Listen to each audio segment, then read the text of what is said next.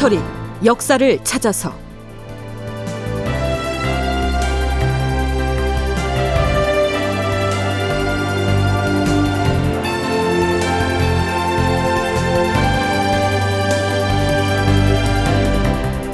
제 1172편 임목대비의 광해군 폐위 교서.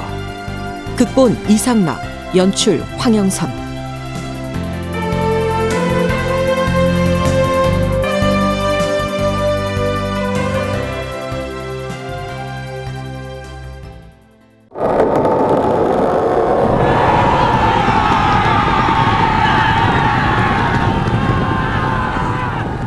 여러분 안녕하십니까? 역사를 찾아서의 김석환입니다. 서기 1623년 3월 12일 밤 반정군은 도성에 진입해 법궁인 창덕궁을 점령하는데 성공합니다. 이어서 반정 주체 세력으로부터 사전에 왕위 계승권자로 추대를 받았던 능양군이 자, 경운궁으로 가자.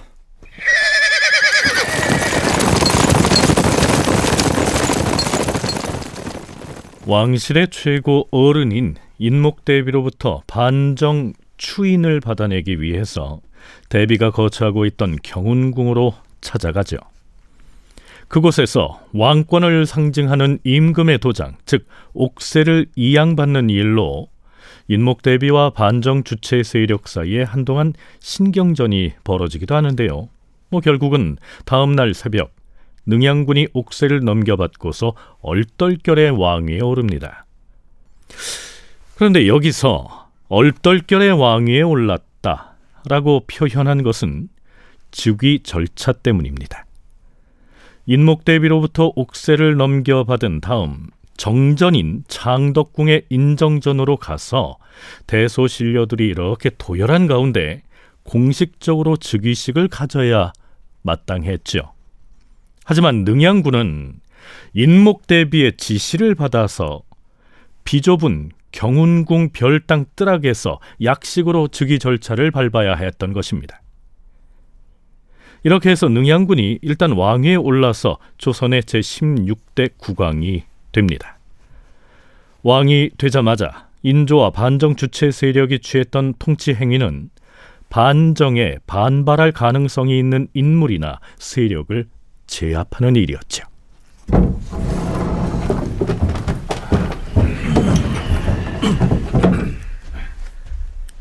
어젯밤에 창덕궁을 점거한 즉시 반정군을 출동시켜서 이이참의 무리들에 대한 색출 작업을 지시했었는데 그 결과가 어찌 되었소? 예, 전하. 도성 곳곳에 군사를 풀어서 숨어 있는 자들과 도망친 자들을 색출하고 있사옵니다. 도성 안에 거주하는 관리들이야 그렇게 색출한다지만 지금쯤 지방의 각 고을 수령들이나 병마사들에게도 우리의 반정거사가 알려졌을 터인데 반발하는 움직임은 없겠소. 특히 서북 변경 지역의 수령과 군관들이 문제인데 도원수의 생각은 어떻소? 전하, 평안검사 박엽과 의주 부윤 정주는 우리의 거사에 고분고분 따를 자들이 아닙니다. 신 도원수 한준겸의 이름으로 군사를 파견해서 즉시 처형하도록 하겠사옵니다. 서북 지방뿐 아니라 경기 지역이나 삼남 지역의 수령이나 군관들 중에서는 반발하는 움직임이 없겠소. 전국의 각도에 어명을 내려서 평소에 이첨일당으로서 백성들의 원성을 샀던 자들을 모조리 체포하여 처형하도록 하시옵소서. 이렇듯 인조와 반정 주도 세력은 우선 반정군에 대항해서 군사 행동을 할 가능성이 있는 인물 위주로 전격적인 소탕 작전을 벌입니다.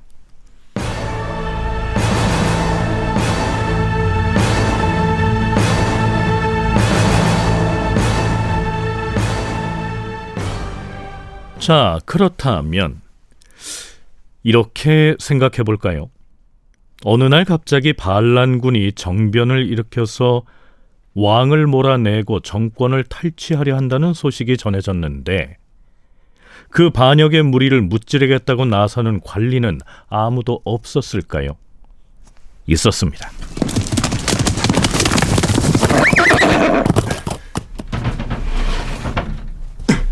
나리! 방어사 나리! 큰일 났습니다! 인조가 경운궁 별당에서 왕으로 즉위한 직후 신흡이라고 하는 무관이 이서에게 달려와 급보를 전합니다. 무슨 일인데 이리 급히 달려왔는가? 어젯밤 이곳 도성에서 일어난 소식을 전해들은 경기 관찰사 박자응이 그 길로 양주로 달려가서 양주 목사 방한래에게 급히 군사를 일으키라고 명했습니다.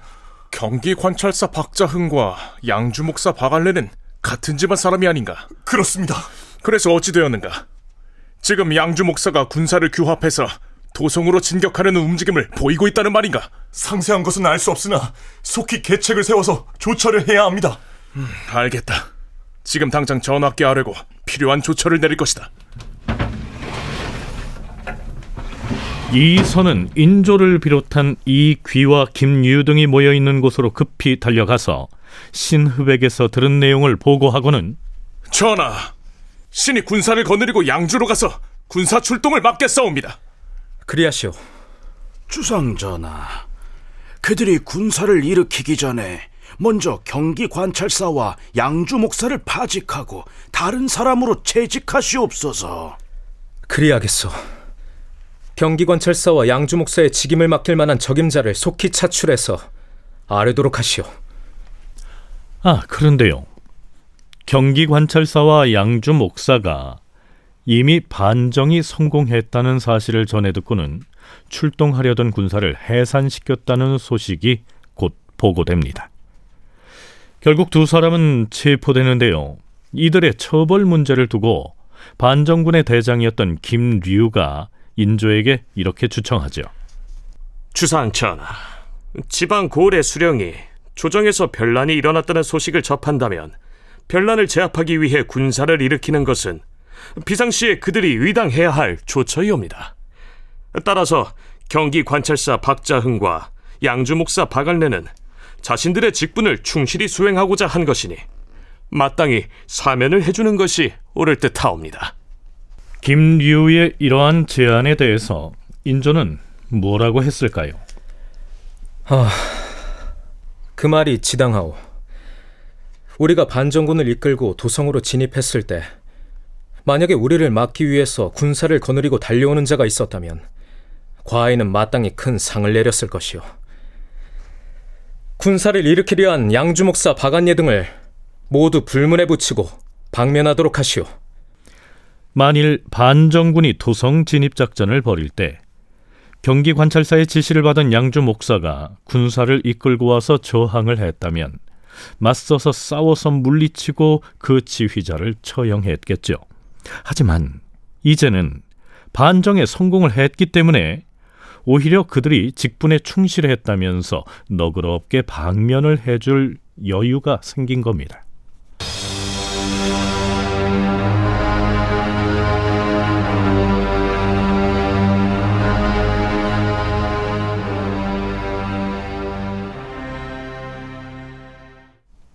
또 한 가지 서둘러 해결해야 할 일이 있었습니다. 인목대비는 처음 반정의 소식을 전하러 갔던 사람들에게 이렇게 말했었지요. 나는 지금 당장 멀리 계시는 연흥 부인에게 문안 인사를 전해야겠다. 창덕궁에 연락해서 능양군에게 속히 승지를 나에게 보내달라고 하라. 연흥 부인은 인목대비의 친정 어머니입니다. 제주의 유배 중이었죠.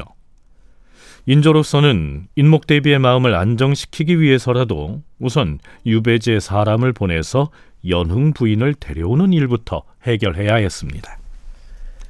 제주에 사람을 보내 연흥 부인을 정중히 모셔오도록 서둘러 조처하라. 인조실록에서는 해당 기사 말미에 다음과 같은 해설을 덧붙이고 있습니다. 임금이 대비의 어머니인 연흥 부원군의 부인을 제주에서 모셔올 것을 명하였다. 부인이 제주 유배지에 있을 때 제주 목사 양호가 부인에게 온갖 침해를 가하였다.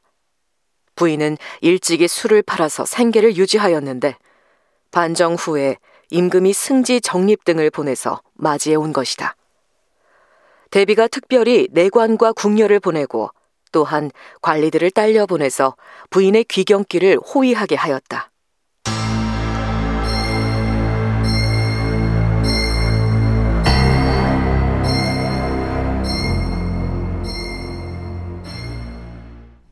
자, 이제부터는 인조 반정에 관련된 실록 기사 중에서 조선사 연구자들의 논문에 숱하게 등장하는 문제의 내용을 살펴볼 차례입니다. 반정거사 다음 날인 3월 14일에 인목대비가 반포한 광해군에 대한 폐위 교서가 그겁니다. 이 교서는 또한 왜 반정을 일으킬 수밖에 없었는지 인조 반정의 정당성에 대한 명분을 천명한 문서다.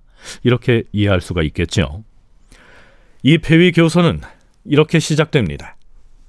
하늘이 만백성을 내고 그 가운데 임금을 세운 것은 대개 인륜을 펴고 기강을 세워서 위로는 종묘를 받들고 아래로는 온 백성을 안정시키기 위해서이다.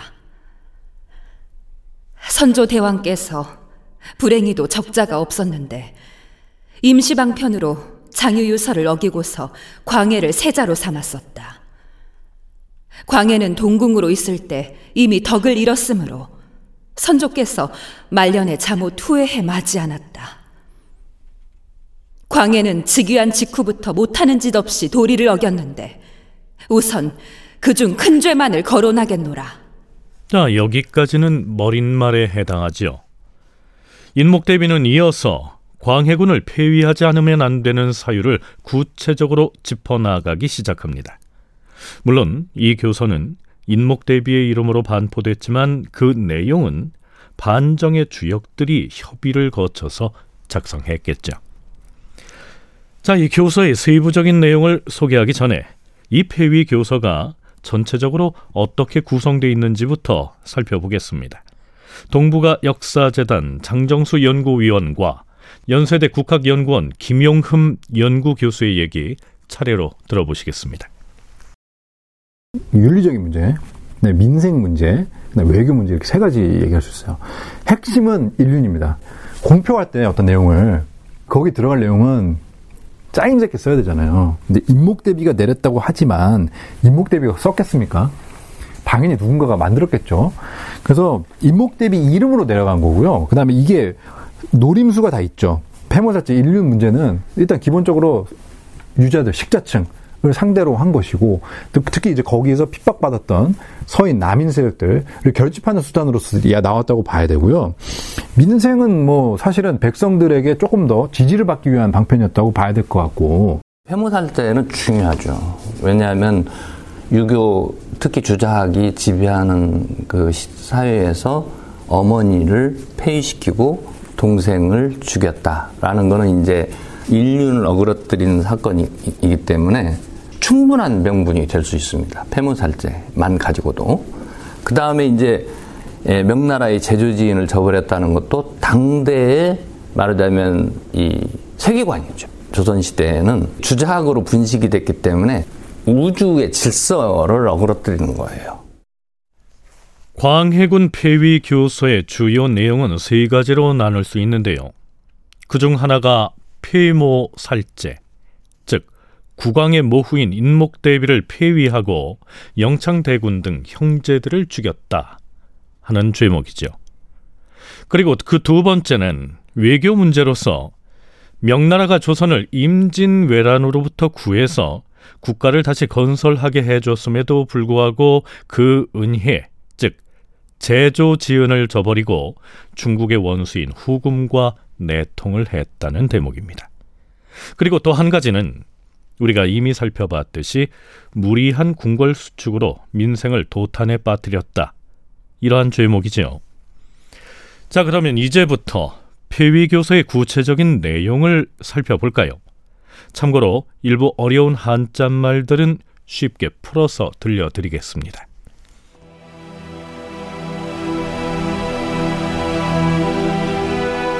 내가 비록 부덕하기는 하나 중국 황제의 고명을 받아 선왕인 선조 임금의 배우자가 된 사람으로서 일국의 국모가 된 지 이미 여러 해가 되었다. 따라서 광해군은 자신이 선조 임금의 아들인 바에 나를 어미로 섬기지 않을 도리가 없는 것이다. 그럼에도 광해는 참소를 일삼는 간신들의 말을 믿고서 대비인 나를 시기하고 나의 부모를 참살하거나 모진 형벌에 처하고 나의 일가 친척들을 짓밟고 결단을 내고야 말았다. 그뿐인가?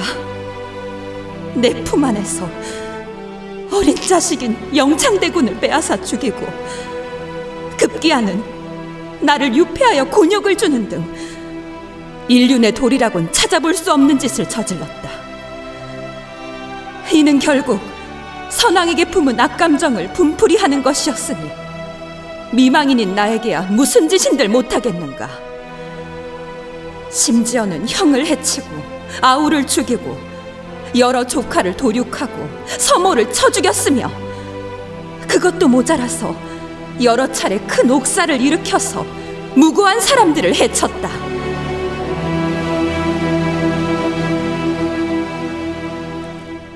여기까지는 이른바 피해모 살제로 요약되는 인륜의 문제라고 할 수 있겠죠.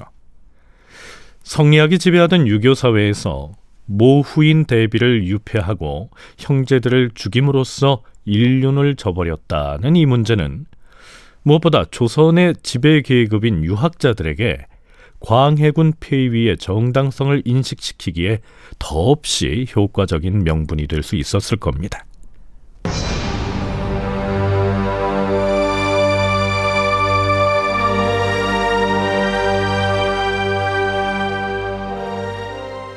자, 이른바 폐모살제로 상징되는 인륜의 문제가 조선의 지배 계급인 유학 선비들을 겨냥한 내용이었다면 일반 백성들에게 이 광해군을 왜 내쫓아야만 했는지를 설득력 있게 설명할 이른바 피부에 와닿는 명분은 무엇이었을까요?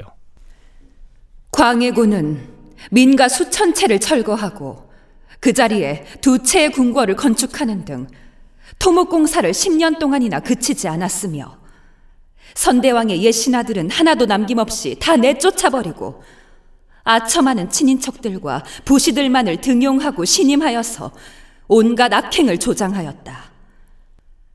백성들을 끊임없이 부역에 징발하였으며 백성들은 탐관오리들의 수탈과 학정을 견디지 못하여 도탄에서 울부짖고 있다. 네, 앞에서 광해군 정권이 아첨하는 친인척들과 부시들만을 등용했다고 했는데요. 아내 부자에 관청 시자를 쓰는 이 부시라는 말은요. 궁중에서 일을 보던 여자와 환관을 통틀어서 가리키는 말입니다. 연세대 국학연구원 김용흠 연구교수의 얘기입니다. 광해군 정권이 민심을 잃어버린 결정적인 게 이게 궁궐 수축이거든요. 그래가지고 수많은 그 민들의 반발을 받고 굉장히 무리를 하면서 이 궁궐을 수축을 해서 백성들의 민심을 크게 잃어버린 결정적인 거였어요. 그러니까 폐모살제하고 제주지인을 배반했다라는 것은 지배층한테 어필하는 그러한 명분이었다고 한다면 이 무리한 궁궐 수축은 대북 이외에 지배층을 포함한 백성들까지 합친 이 광해군 정권에 대한 반감의 실질적인 원인이었다고 봐야 됩니다. 자, 이제 인목 대비의 폐위 교서 중에서 가장 논란이 될 만한 한 가지가 남았습니다. 명나라와 후금을 상대로 펼쳤던 외교 정책에 문제가 있었다는 대목인데요. 그 내용은 다음 시간에 이어가겠습니다. 다큐멘터리 역사를 찾아서 이 시간 순서 마칩니다.